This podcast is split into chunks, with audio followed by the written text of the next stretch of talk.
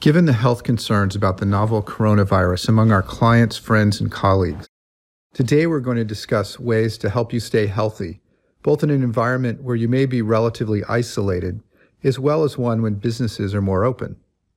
I'm Todd Eckler, Chief Marketing Officer at Fiduciary Trust, and I'm joined by Dr. Lisa Golding, a primary care physician at Mount Auburn Hospital in Cambridge, Massachusetts, and an instructor at Harvard Medical School. She also happens to be the wife of one of my colleagues at Fiduciary Trust. Today, we're going to discuss how contagious coronavirus really is and how it can be transmitted, practical guidance and details people often miss around how to create, safely wear, and remove a mask, how the level of social distancing should vary based on the situation, ways to minimize risk exposure when returning to work, and what to do if you're experiencing COVID 19 symptoms. So let's get started. First of all, thank you for joining today, Dr. Golding. To learn how best to avoid contracting COVID 19, it's helpful to understand how coronavirus is transmitted. Could you explain how transmission occurs? Sure.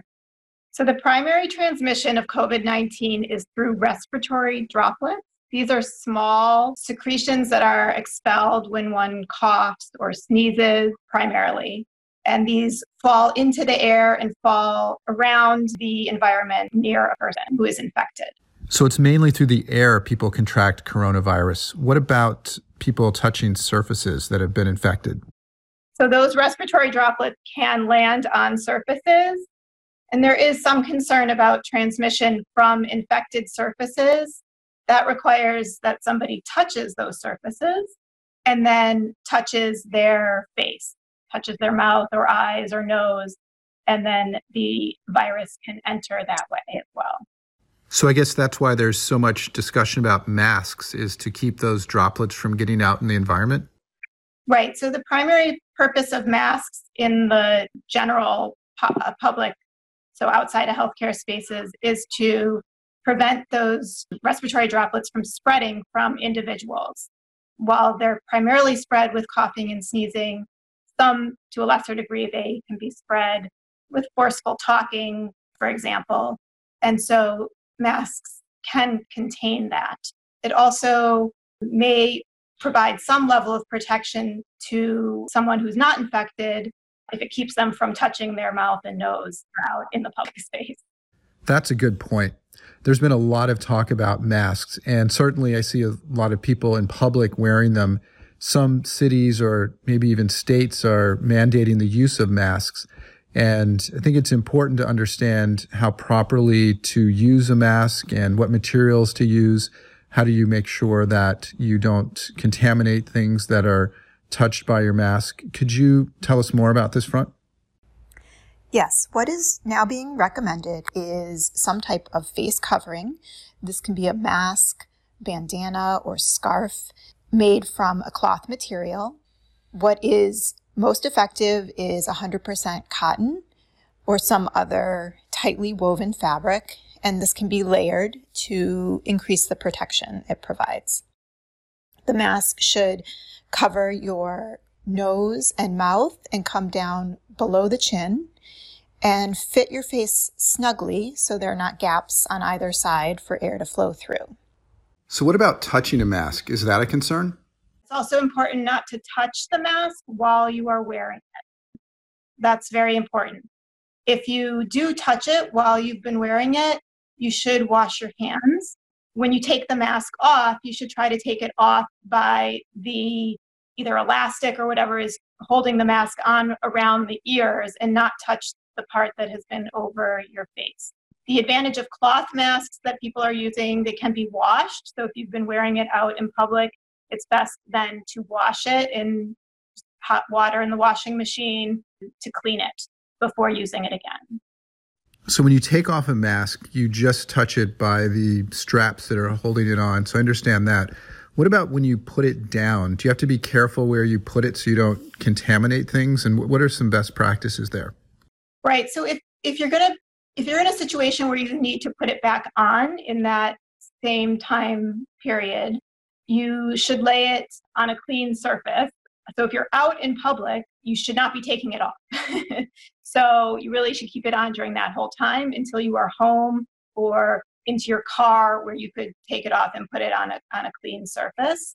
If you're not going to be putting it back on immediately, then it doesn't really matter. It should be then cleaned before using it again.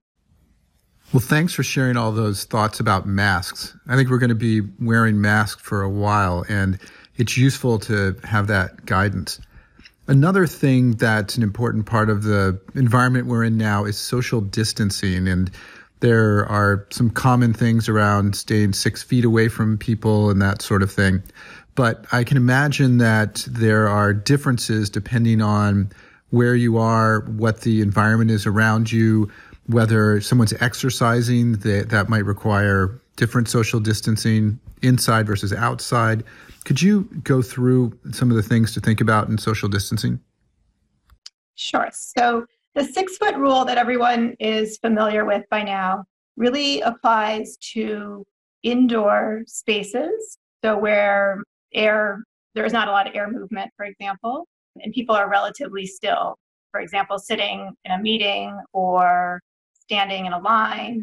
However, when you start to talk about other situations where there's more activity, where people are exercising, people are out running and biking, then we do need to take into consideration that six feet may not be adequate and that a greater distance is needed, although we don't really know at this point exactly how far that is. And these are situations where masks, in addition to social distancing, may play a role as we get back to more activities and life outside the home. So, what about elevators? I mean, I can imagine that if you're on the second floor of a building, you might be able to take the stairs, although there too you could encounter people in the stairwell at close quarters.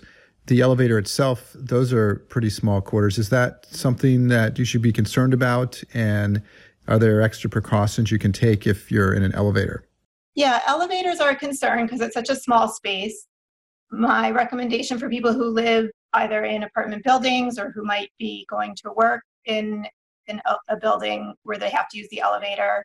In that situation, wearing a mask is a good step because you may not be able to control that circumstance. So, another reason why masks are being recommended more now is to take into account that we can't always control uh, social distancing. Mm. So, as a extra precaution in situations like that, a mask is important. A brief exposure to somebody, a few minutes, may be less worrisome than a situation where you spent a more extended period of time with a person, such as a face to face meeting or at someone's house, who then turns out to have been infected. The discussion about elevators brings up the point about touching things. In an elevator, you're touching the buttons and uh, that raises the question of sanitizing your hands. Are there some mistakes people can make in the way that they wash or sanitize their hands? And also gloves. Is it important to wear gloves? Is that uh, a bad idea? Uh, could you give us some guidance on that front? Sure. So, hand washing is tremendously important. Um, it really is the foundation of preventing spread of COVID infection as well as so many other infections as we've known for a long time. For hand washing to be adequate, it is recommended that you wash your hands for at least 20 seconds using soap and water. The idea there is that soap does help to clean off particles, dirt, as well as bacteria and viruses to a greater degree than just water alone scrubbing your hands is important as you wash them. That also helps remove additional particles and potentially virus. And then rinsing finally to remove everything. And you want to make sure that you're scrubbing both the both the palms and backs of your hands and thumbs.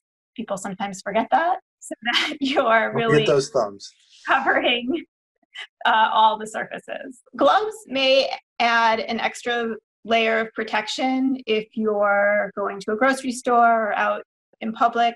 Uh, but you need to be careful that you still are taking uh, the proper precautions because if you touch a surface and then go ahead and touch your face, for example, while you're wearing the gloves, then you still are at risk for infection. Um, so if you're wearing gloves, you need to be sure not to touch your face. When you remove the gloves, you need to either dispose of them or if they're uh, reusable, then they need to be cleaned. And you still need to wash your hands after removing the gloves. That's very important. One of the areas of concern I hear from people is touching their mail or touching grocery bags or groceries themselves. Is that a place where you can get exposure to coronavirus? And is that something people should be concerned about or take action on? Yeah, a lot of people have concerns about this. The thinking at this point is that that is not a major risk for contagion and that we don't think that transmission is occurring that way. But because surfaces can have virus on them and become contaminated, there is a small risk that you might touch something that has virus on it and then you then touch your face that it could be transmitted that way. So while there, this is a possibility it's not thought to play a major role in how people are getting sick at this point. So we've talked about ways to minimize exposure through it's sanitizing your hands through um, there's not so much of a concern around mail and bringing things in although you could just err on the side of safety. What about keeping your house clean and disinfected? What are some of the key tips on that front? Yeah so because it can live on surfaces and we don't know how long it can remain infectious on those surfaces cleaning uh, the house regularly focusing on surfaces that people touch frequently. So this includes doorknobs, handles, countertops, surfaces in the bathroom. These are areas that you really want to focus on cleaning. And if you have people in and out of the house, particularly who may be going out to work and coming back in, who could potentially get infected, you do want to clean these surfaces regularly to prevent potential transmission within the house. We've talked about a number of ways to avoid exposure to coronavirus. I wanted to switch gears now and talk about people who actually have coronavirus. So, my understanding is that people can uh, sometimes not exhibit any symptoms uh, when they have coronavirus. But when they are symptomatic, what are some of the symptoms that manifest themselves? Sure. So, the incubation period for coronavirus is from 2 to 14 days. So that means that from the time of exposure, an individual can become sick and show symptoms as early as two days and as long as two weeks. However, on average, most people will show symptoms after five to six days of being exposed if they are going to get sick. And by 12 days, the vast majority, about 97% of people will show symptoms if they are going to uh, become ill. However, some people we know don't show any symptoms of coronavirus and may not get any symptoms at any point.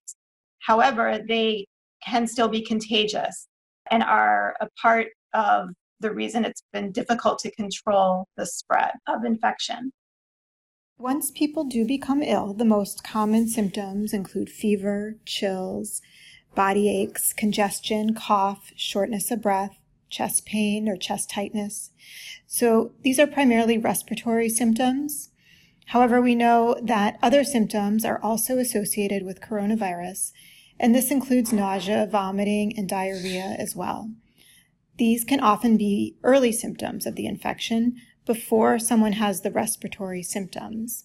So it's important if you're having any of these symptoms to think about this as possible COVID infection. Other symptoms that are important to be aware of and have become clearly recognized are a loss of taste or smell.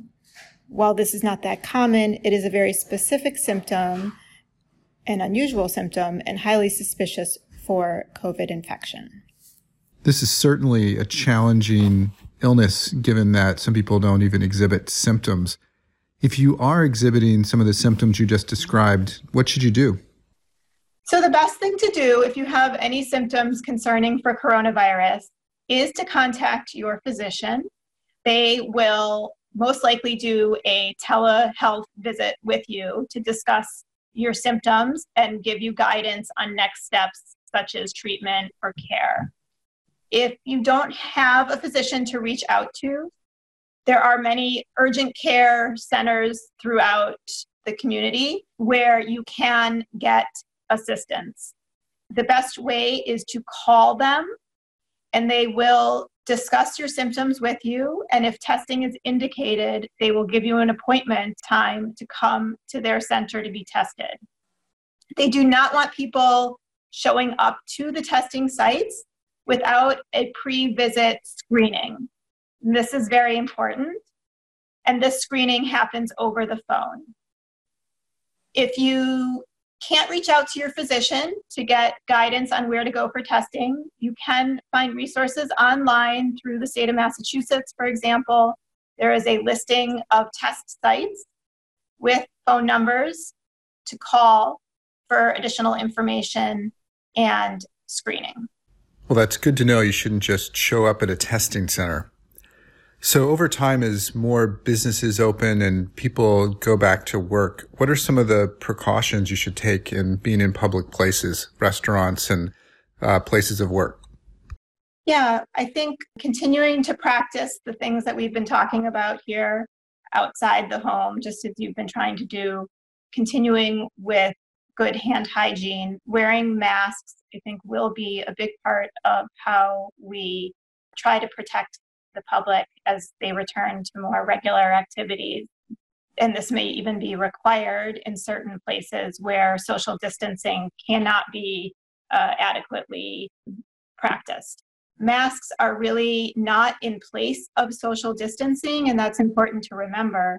So, as we start to go out to places, you still want to practice social distancing and keep the six feet distance in mind as best that you can. And again, since that's not always possible, that's where masks come into play, as well as trying to prevent individuals who are asymptomatic from spreading infection. But it will continue to be really important that if you do have any symptoms, that you stay home. That's going to be a critical part of trying to contain this, even as some of the restrictions loosen. Yeah, it's going to be tricky going back to more of an open environment with obviously some restrictions. I know people have been cooped up for such a long period of time. They're going to be eager to get together with friends and go out and do things.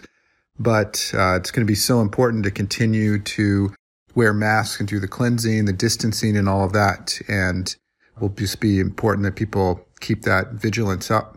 It will change our environment. People return to work they're going to have to rethink how people sit and interact in stores, limiting numbers of people in a given at a given time, really taking steps to reduce the number of people in in a space to prevent exposing multiple individuals potentially at a given time to someone who may be asymptomatic and have no idea that they're infected. Well, we've covered a lot of ground today, and I really appreciate your being with us today, Dr. Golding.